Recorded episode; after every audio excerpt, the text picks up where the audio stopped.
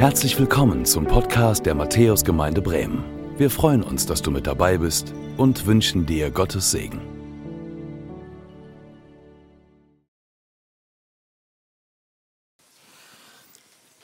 Da geht sie hin, die Gemeinde. Schön, dass ihr noch hier seid. Und ich weiß, dass es nicht selbstverständlich ist, dass ihr hier seid. Der eine oder andere von euch ist jetzt in diesem Moment gerne hier. Der eine oder andere von euch, dem geht es eigentlich schwer und ihr wird gerne woanders. Aber es gibt auch Leute hier, die sind noch ein bisschen müde. Und deswegen dreh dich doch mal um zu deinem Nachbarn oder Hintermann und sag, schön, dass du da bist.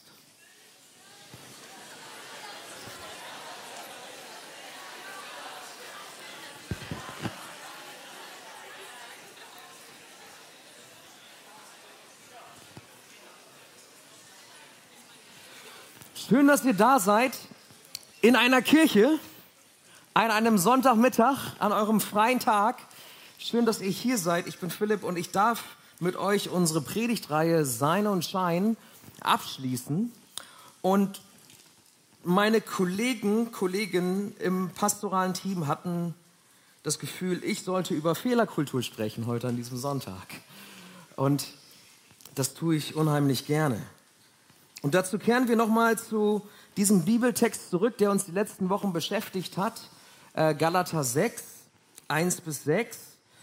Und in den vergangenen Wochen und nicht nur in den vergangenen Wochen jetzt nach den Sommerferien, sondern sogar schon vor den Sommerferien, haben wir einiges gelernt über Fehltritte und wie wir damit gut umgehen können. Und falls du erst nach den Sommerferien hierher dazugestoßen bist, ist das kein Problem. Ich fasse es ganz schnell zusammen. Wir haben gelernt, dass jeder von uns Fehltritte macht, dass jeder vom Leben links und rechts überholt wird und dass Verfehlungen zu unserem Leben dazugehören. Wir haben von Paulus die Aufforderung erhalten, dass wir miteinander nachsichtig umgehen sollen, dass wir einander zurecht helfen sollen, dass Jesus uns zurecht helfen möchte. Wir haben gelernt, dass das besser ist, als sich über andere zu stellen und sich besser zu fühlen. Wenn ihr euch daran erinnert, vor zwei Wochen ging es darum, dass wir Menschen gerne Vergleiche anstellen, um uns besser zu fühlen als andere. Und deshalb schauen wir vielleicht die eine oder andere Reality-TV-Sendung oder schauen auf Menschen, denen es schlechter geht und fühlen uns besser dadurch. So sind wir Menschen irgendwie leider drauf. Und Paulus hat uns ermutigt, dass wir anstatt uns zu vergleichen immer wieder und uns besser fühlen wollen und der andere fühlt sich dadurch schlechter, dass wir anstattdessen unser eigenes Tun prüfen, dass wir bei uns bleiben und dass wir uns zurechthelfen lassen, anstatt auf andere herabzuschauen. Und ich hoffe, dass wir eines nicht getan haben durch diese Predigten, dass wir euch nicht auf Fehlersuche geschickt haben dass du angefangen hast, so, okay, wo, wo habe ich jetzt überall Fehler in meinem Leben? Wo sind jetzt überall Fehltritte? Und dass du dich gar nicht mehr traust, irgendwie äh, aus deinem Schneckenhaus rauszukommen, weil du so viele Fehler gefunden hast. Das war nicht der Sinn und der Zweck dieser Predigtreihe, dass wir auf Fehlersuche gehen. Das ist auch die, nicht die Motivation von Paulus, sondern im Gegenteil, es geht um eine gute Fehlerkultur, um eine positive Fehlerkultur, wie man das heute nennen würde.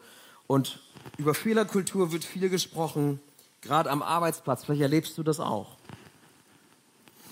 Was ist eigentlich Fehlerkultur? Fehlerkultur beschreibt, wie wir mit Fehlern und den Konsequenzen aus Fehlern umgehen. Und zwar nicht persönlich, jeder für sich, sondern Fehlerkultur beschreibt, wie wir das als Gruppe tun, als Gemeinschaft tun, als Gemeinde tun. Wie gehen wir mit Fehlern und den Konsequenzen aus Fehlentscheidungen um? Und eine positive Fehlerkultur sieht in jedem Fehler auch eine Chance, eine Gelegenheit zum Lernen. Ich weiß nicht, ob du das so sehen kannst, aber eine positive Fehlerkultur sieht da drauf. So ganz frei nach der Devise von Albert Einstein, vielleicht kennt ihr dieses Sprichwort, dieses Zitat von ihm, wer nie gescheitert ist, hat sich noch nie an etwas Neuem versucht. Wer nie gescheitert ist, hat sich noch nie etwas Neuem versucht. Ist eine Devise, mit der wir uns in Deutschland ganz, ganz, ganz, ganz schwer tun. Neues zu versuchen. Ich weiß nicht, wenn du mal drüber nachdenkst, über unsere Fehlerkultur, dann ist die echt herausfordernd. Und ich weiß gar ich wusste gar nicht, dass es sowas gibt, aber es gibt einen Wirtschaftspsychologen und Fehlerforscher. Sowas gibt's. Falls du noch überlegst, was du werden möchtest, du kannst Fehlerforscher werden. Und Michael Frese heißt der, der hat verschiedene Kulturen und ihren Umgang mit Fehlern untersucht und der hat festgestellt, Fehler und Misserfolge sind bei uns in Deutschland unerwünscht und werden ohne Nachsicht geahndet. Ist so, oder? Schau dir die Politik an. Schau dir an, was in Social Media passiert. Wenn jemand einen Fehler macht, dann stürzen sich alle drauf, oder? Dann kommen die Kommentare. Dann wird die Person zerrissen in der Öffentlichkeit. Ich hoffe, du hast es noch nicht erlebt. Wenn du das schon mal erlebt hast, dann weißt du jetzt, wovon ich spreche. Aber wir erleben das Tag für Tag. Fehler und Misserfolge sind bei uns unerwünscht und werden ohne Nachsicht geahndet. Und dieser Michael Frese, dieser Fehlerforscher, hat eine Untersuchung gemacht, hat einen Vergleich angestellt von 61 Ländern und Deutschland landet auf Platz 60. Hinter uns liegt nur Singapur, wo du fürs Kaugummi-Kauen 500 Euro bezahlst und für eine Ordnungswidrigkeit auch schon mal mit dem Stock verprügelt wirst von der Polizei. Ähm, ich war da, ich habe es nicht erlebt, aber ich habe die ganzen Schilder gesehen, wie dort mit Fehlern umgegangen wird. Und nur die sind hinter uns. 59 andere Länder sind vor uns und haben eine positivere Fehlerkultur. Und ich sehe einige, die kommen nicht aus Deutschland, die nicken gerade sehr, sehr kräftig. Und ich will dir sagen, diese Fehlerkultur, die wir haben, die wir uns angeeignet haben, vielleicht auch du dir angeeignet hast, Herr Jesus ist gekommen, um diese Fehlerkultur zu verändern. Um diese Fehlerkultur, dieses, diesen Umgang mit Fehlern ohne Nachsicht immer drauf, um das zu durchbrechen. Auch in deinem Leben. In unserer Mitte, hier auch in dieser Gemeinde. Und dazu möchte ich ein paar Begriffe einmal erklären, denn vielleicht sagst du, oh, Fehler, ist das nicht was Schlechtes? Deswegen möchte ich einmal für uns unterscheiden, was ein Fehler ist, was ein Fehltritt ist und was Fehlverhalten ist. Denn das sind drei verschiedene Dinge. Fehler resultieren aus Fehleinschätzungen, aus Dinge, die wir entscheiden, aber wir wissen nicht vollständig Bescheid und haben nicht alle Informationen. Fehler sind deshalb keine Sünde. Hey, wenn du in eine Einbahnstraße einbiegst und du hast das Schild nicht gesehen und es kommen dir Autos entgegen, ist das ein Fehler, ne? Wenn du in deinen Kaffee dachtest, Zucker reingemacht zu haben, aber es schmeckt irgendwie salzig, ist das ein Fehler, ne? Den hast du nicht bewusst gemacht.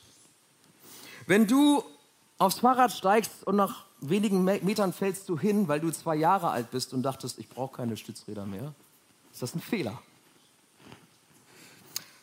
Wenn du in der Matthäus WhatsApp-Gruppe bist und du kriegst eine Einladung für ein Event und du antwortest an alle, dass du wegen Hämorrhoiden nicht sitzen kannst gerade, ist das ein Fehler.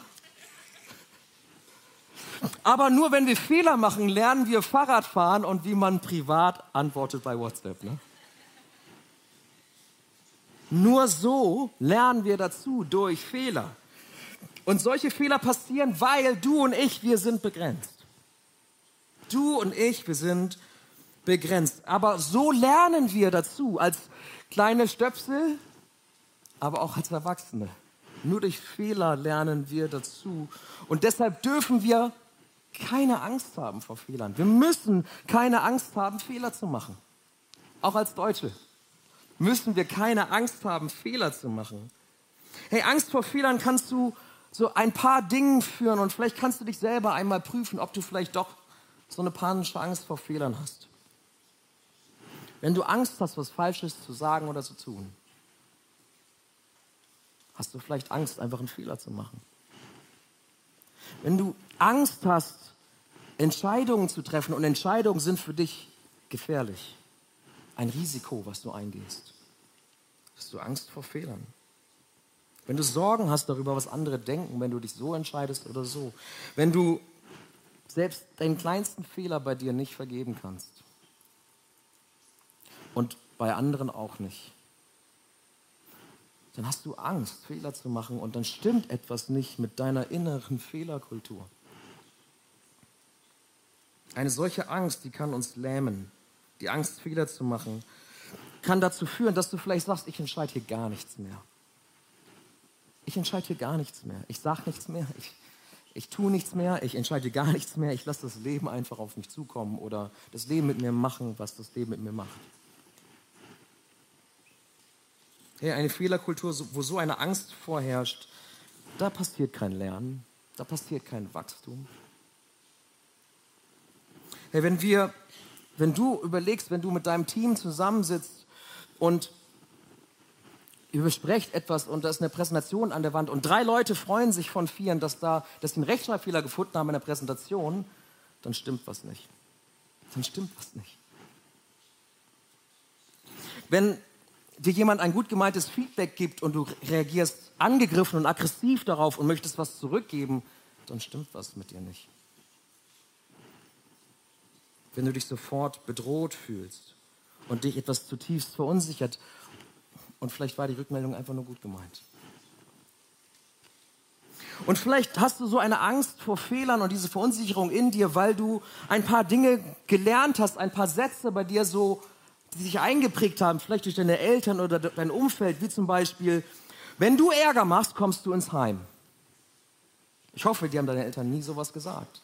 Aber vielleicht haben sie das. Oder so haben wir es schon immer gemacht. Oder du triffst nie gute Entscheidungen. Oder du bist noch zu klein, noch nicht lange genug im Glauben. Was auch immer, um eine gute Entscheidung zu treffen. Du bist nicht genug, um eine Entscheidung zu treffen, um das beurteilen zu können. Hey, und wenn diese Sätze vielleicht in dir drin sind, vielleicht merkst du es auch gerade jetzt erst, wo du das hörst, dann möchte ich dir sagen, Jesus ist gekommen, um diese Fehlerkultur aufzubrechen. Vielleicht erinnert ihr euch vor ein paar Wochen ein Kapitel zurück in Galater 5, Vers 1. Zur Freiheit hat Christus uns befreit. Er will uns befreien von so einer Fehlerkultur, die toxisch ist, die uns lähmt, die uns paralysiert. Und wenn du Jesus folgst, dann brauchst du diese Angst nicht mehr zu haben. Er sagt immer und immer wieder in seinem Wort, fürchte dich nicht. Fürchte dich nicht. Fürchte dich nicht. Wenn du dein Vertrauen auf Jesus gesetzt hast, dann lebt der Heilige Geist in dir und er verändert dein Denken. Er schenkt dir Entscheidungsvermögen. Du kannst Entscheidungen treffen, wenn du dich vom Heiligen Geist führen lässt. Das steht in Römer 12. Er führt dich auch wenn du nicht alle Informationen hast, er führt dich zum vollen Verständnis der Wahrheit, heißt es in Johannes 16. Du kannst richtige Entscheidungen treffen. Du brauchst keine panische Angst davor haben, Entscheidungen zu treffen in deinem Leben. Und du brauchst dich nicht vor Menschen fürchten, aber du brauchst dich auch nicht fürchten, dass du irgendwie den Willen Gottes verpasst irgendwie eine falsche Entscheidung triffst, die nicht in seinem Willen entspricht. Denn wenn du ihm vertraust, wenn du dich von seinem Geist leiten lässt, wenn du den Ratschlag von geisterfüllten Menschen zulässt, dann wirst du die richtige Entscheidung treffen. Ob du jetzt links oder rechts abbiegst. Hey, als Matthäus-Gemeinde machen wir uns auf. Vielleicht merkt ihr das. Wir wollen uns aufmachen hin zu den Menschen in Huchting, hin zum Sodenmatsee.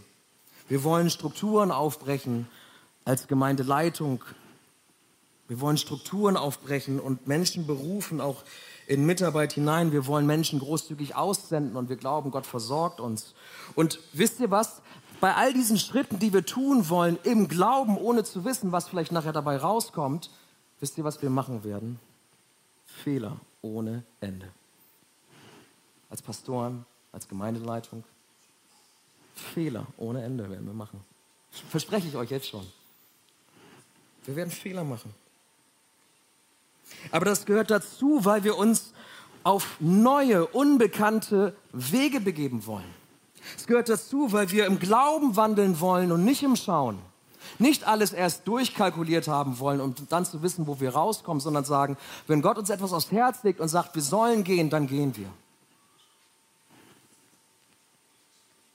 Und ich glaube, Jesus sagt uns, dir und mir persönlich, aber auch uns als Matthäusgemeinde, sei mutig, fürchte dich nicht. Lass Schritt und Tritt vom Geist Gottes bestimmen, heißt es in Galater 5, 25. Und das wollen wir beherzigen. Wir brauchen uns nicht fürchten. Wir dürfen eine andere Fehlerkultur haben als die, die da draußen ist. Wir dürfen einander zurechthelfen.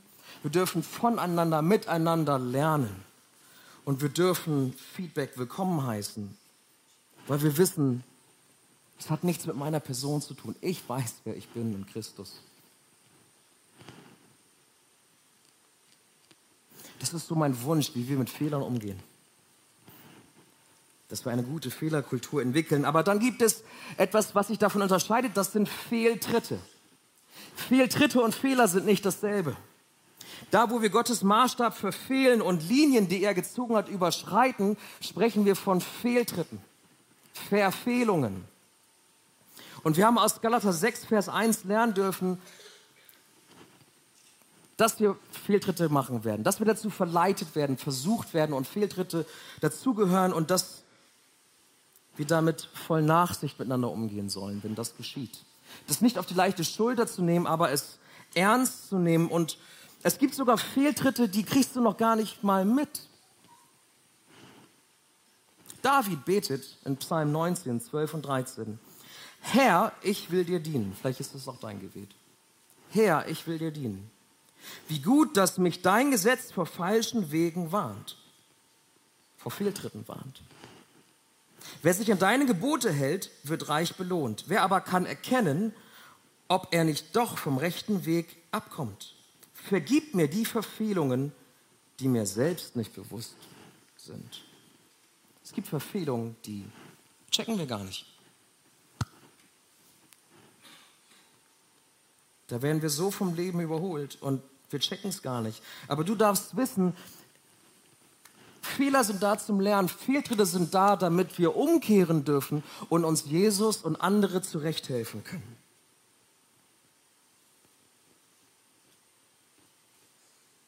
Fehler beruhen auf Fehleinschätzungen und wir lernen daraus. Fehltritte verstoßen gegen den Maßstab Gottes, seine Gebote für uns.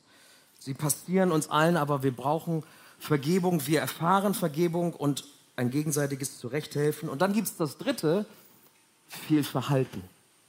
Fehlverhalten. Hey, Fehlverhalten ist, wenn Fehltritte immer wieder kommen. Wenn Fehltritte immer wieder kommen, wenn Fehltritte zur Gewohnheit werden. Wenn wir eben nicht sagen, hey, das ist jetzt kein Fehler, sondern das, hier habe ich hab, bin ich schuldig geworden gegenüber Gott und anderen. Hier habe ich eine Grenze überschritten und ich bekenne das, ich kehre davon um. Wenn wir das nicht tun, dann schleicht sich etwas ein, verstetigt sich etwas und das ist viel Verhalten. Galater 5, da haben wir es gelesen, wenn wir unseren menschlichen Sehnsüchten, Begierden freien Lauf lassen, dann ist unser Leben geprägt von viel Verhalten. Und Paulus setzt es in einen Gegensatz zu dem, was ein Leben bedeutet, was unter der Leitung des Heiligen, Gottes, äh, des Heiligen Geistes geschieht, wo wir uns von ihm führen lassen. Und vielleicht reicht dir diese Erklärung und diese Begriffsdefinition zwischen Fehlern, Fehltritten und Fehlverhalten doch nicht. Deswegen habe ich dir ein Beispiel mitgebracht, nämlich das Beispiel von Petrus. Wenn du Petrus nicht kennst, dann macht es nichts. Ich stelle ihn dir einmal vor. Petrus war ein Jünger von Jesus, also ein Nachfolger von ihm, und Petrus war sowas wie ein Rohdiamant, sage ich jetzt mal so, als Person. Hier sitzen eine Menge Rohdiamanten.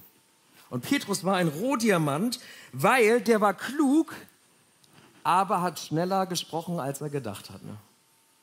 Der war ein bisschen vorschnell, der war ein bisschen übermütig manchmal. Als Jesus die Jünger fragt, für wen sie ihn halten, antwortet Petrus direkt, so als erster, du bist der Messias, der Sohn des lebendigen Gottes. Matthäus 16, Vers 16. Jesus stellt fest, die richtige Antwort ist, aber auch, dass diese Erkenntnis Gott der Vater ihm geschenkt hat und offensichtlich dieser Petrus gebraucht wird von Gott seinem Vater.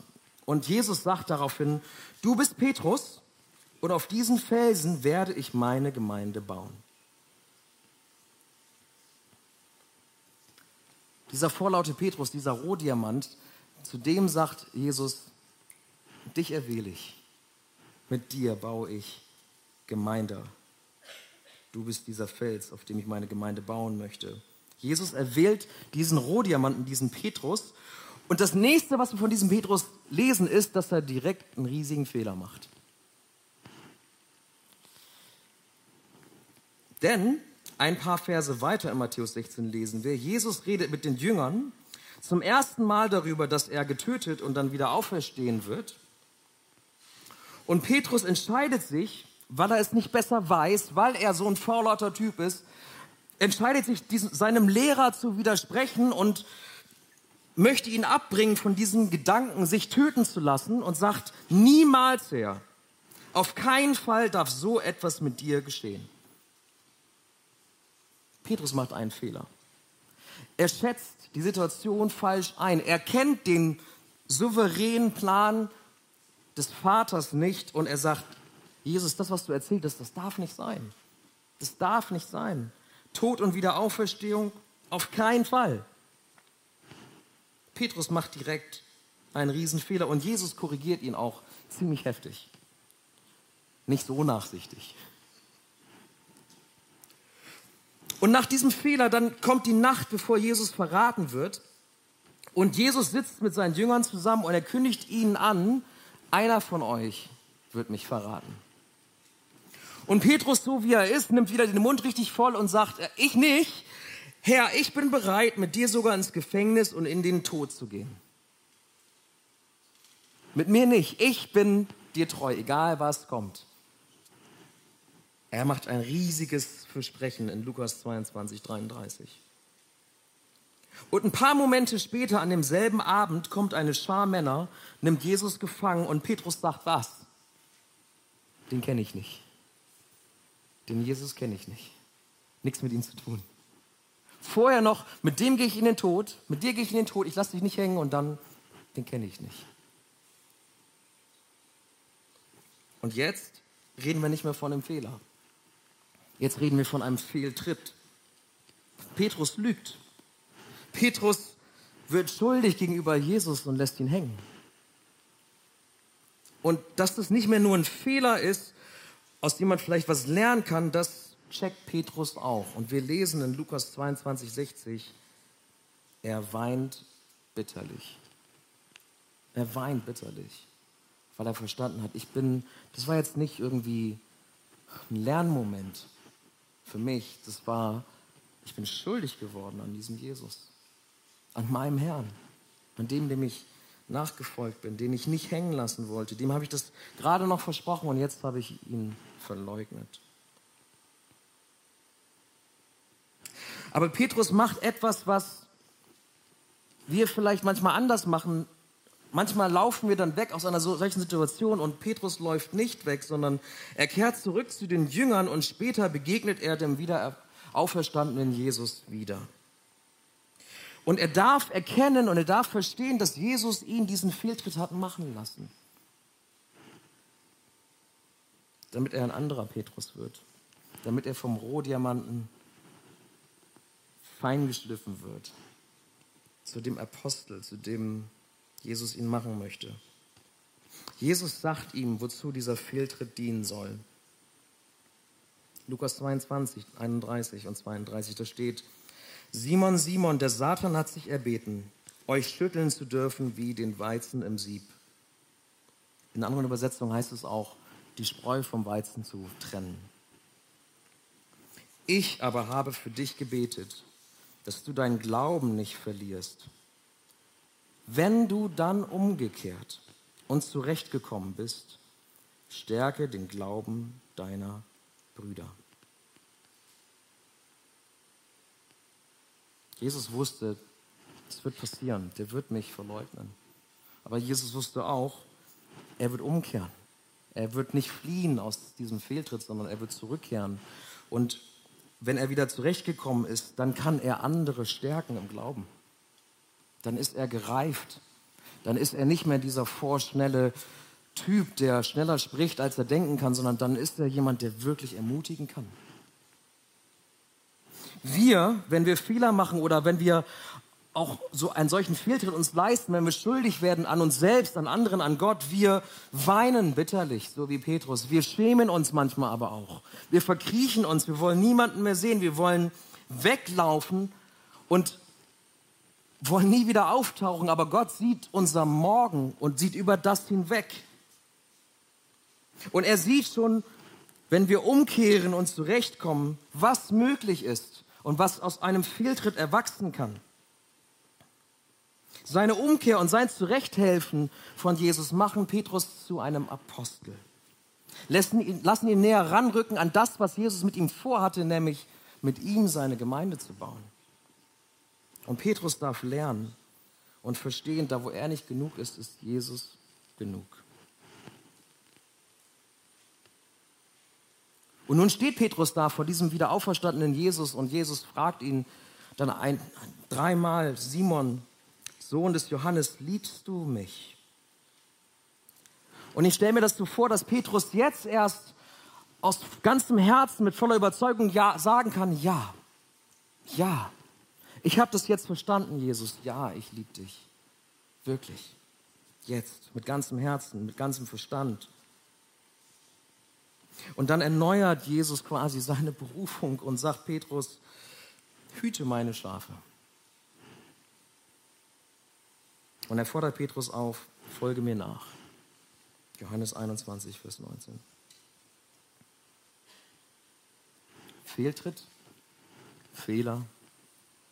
Und jetzt stellt Jesus sicher, dass daraus kein Muster werden muss, keine Gewohnheit werden muss, dass Petrus nicht immer wieder rückfällig wird, dass das nicht zu einem Fehlverhalten wird. Und wie tut er das? Jesus, der wieder auferstandene, fährt auf in den Himmel, Himmelfahrt. Der Heilige Geist kommt. Und an Pfingsten wird Petrus und die, die dort versammelt sind, erfüllt vom Heiligen Geist. Und Petrus predigt den Menschen voll des Heiligen Geistes. Und am Ende des ersten Tages sind zu diesen Jüngern 3000 Menschen gekommen. Und die erste Gemeinde ist da.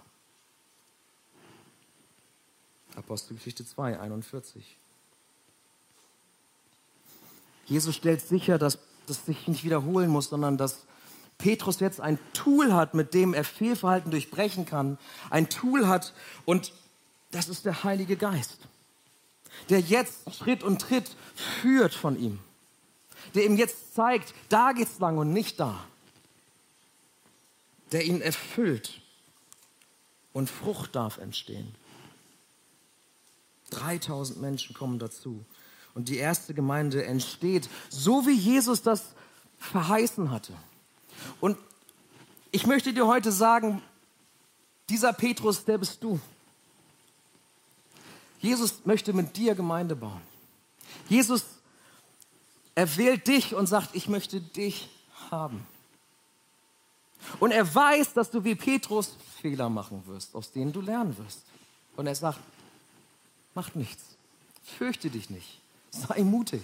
Geh im Glauben, nicht im Schauen, wenn alles safe ist. Geh. Und dieser selbe Jesus erwählt dich und weiß auch, dass du Fehltritte dir leisten wirst. Das weiß er. Und das, was er dir aber bieten möchte, geben möchte, ist immer wieder zurückzukommen und Vergebung zu erfahren. Und dieser selbe Jesus lässt dich damit auch nicht alleine, sondern er rüstet dich zu. Er schenkt uns seinen Heiligen Geist, dass Fehltritte nicht zu einem Muster werden müssen, sondern wir Fehlverhalten, schlechte Gewohnheiten durchbrechen können. Und deswegen möchte ich dir sagen, hey, Du brauchst keine Angst vor Fehlern zu haben. Du brauchst auch keine Angst vor Fehltritten zu haben, die du noch nicht mal mitbekommst. Er hat uns nicht einen Geist der Angst geschenkt. Das haben wir in der Lesung gehört.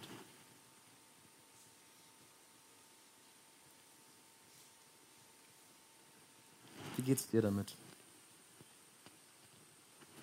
Wie geht's dir damit, wenn du Fehler machst? Wenn Fehltritte kommen?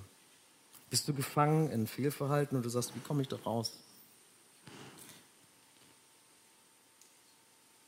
Ich möchte uns einen Moment Zeit geben, wo du das nochmal so vielleicht für dich reflektieren kannst. Du dich fragst, woher kommt das, dass ich so allergisch reagiere, wenn ich eine Rückmeldung bekomme? Warum fühle ich mich immer direkt angegriffen? Woher kommt das eigentlich? Und du sagst, hey, warum traue ich mich nicht, Dinge zu sagen oder zu tun? Warum habe ich so eine Angst vor anderen Menschen? Frag dich das einmal. Lass dein Herz von Jesus erforschen. Und dann möchte ich für uns beten.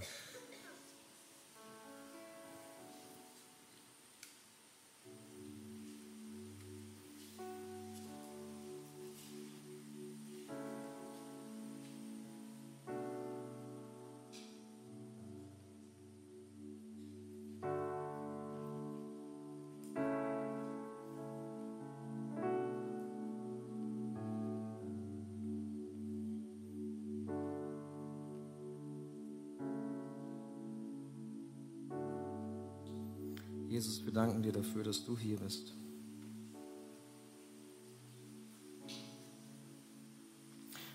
Und Jesus, wir danken dir dafür, dass du uns erwählt hast. Erwählt hast, deine Kinder zu sein. Danke, dass du uns siehst, Vater im Himmel. Gezogen hast. Danke für deine Gnade und für deine Nachsicht in dieser Welt, die so ohne Nachsicht ist, ohne Gnade ist. Und Herr, du siehst die Menschenfurcht, die Angst, die wir haben, Fehler zu machen. Du siehst es bei jedem Einzelnen. Du siehst es in diesem Raum. Du siehst es in dieser Gemeinde. Und Herr, wir bitten dich, dass du Furcht nimmst. Du Angst nimmst. Dass wir annehmen dürfen, wenn du uns immer wieder zurufst, fürchtet euch nicht. Dass wir diesen Geist nicht der Angst, sondern deinen Heiligen Geist, der uns Mut schenkt, der uns Glauben schenkt, da wo wir nicht genug sind, genug ist, dass wir uns immer wieder von ihm füllen lassen. Und Herr, du siehst die da, wo ein Fehler uns direkt in eine Identitätskrise führt. Da, wo wir verunsichert sind in dem, wer wir eigentlich sind. Du siehst die, die paralysiert sind, gelähmt sind, Entscheidungen zu treffen, weil sie Angst haben, irgendwas falsch zu machen. Und wir bitten dich, Jesus, dass du das nimmst. Diese Angst.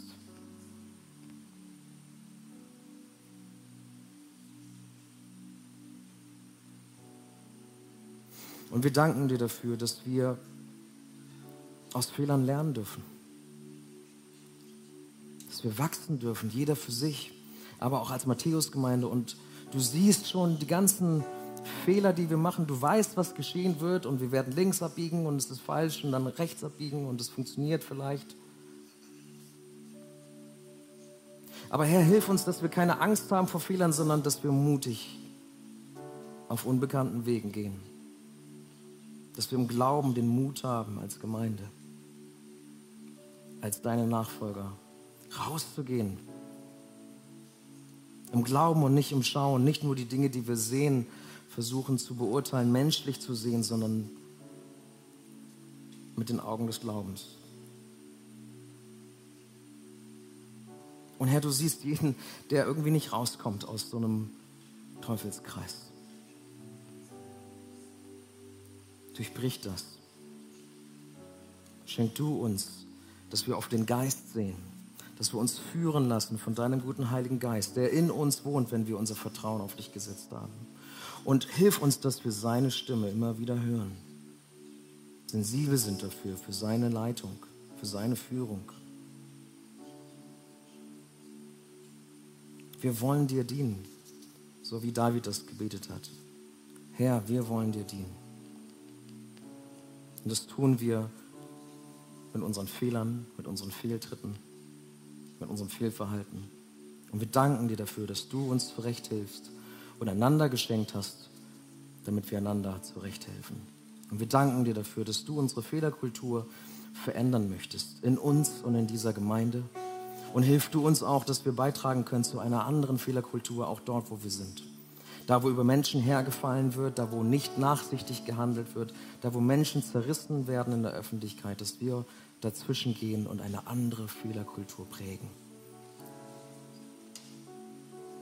Gebrauche uns auf diese Art und Weise und wirke du in uns und von uns, durch uns aus, in unsere Nachbarschaften, Arbeitsplätze, Schulen, Hochschulen, Berufsschulen. Da, wo wir sind. In Jesu Namen. Amen.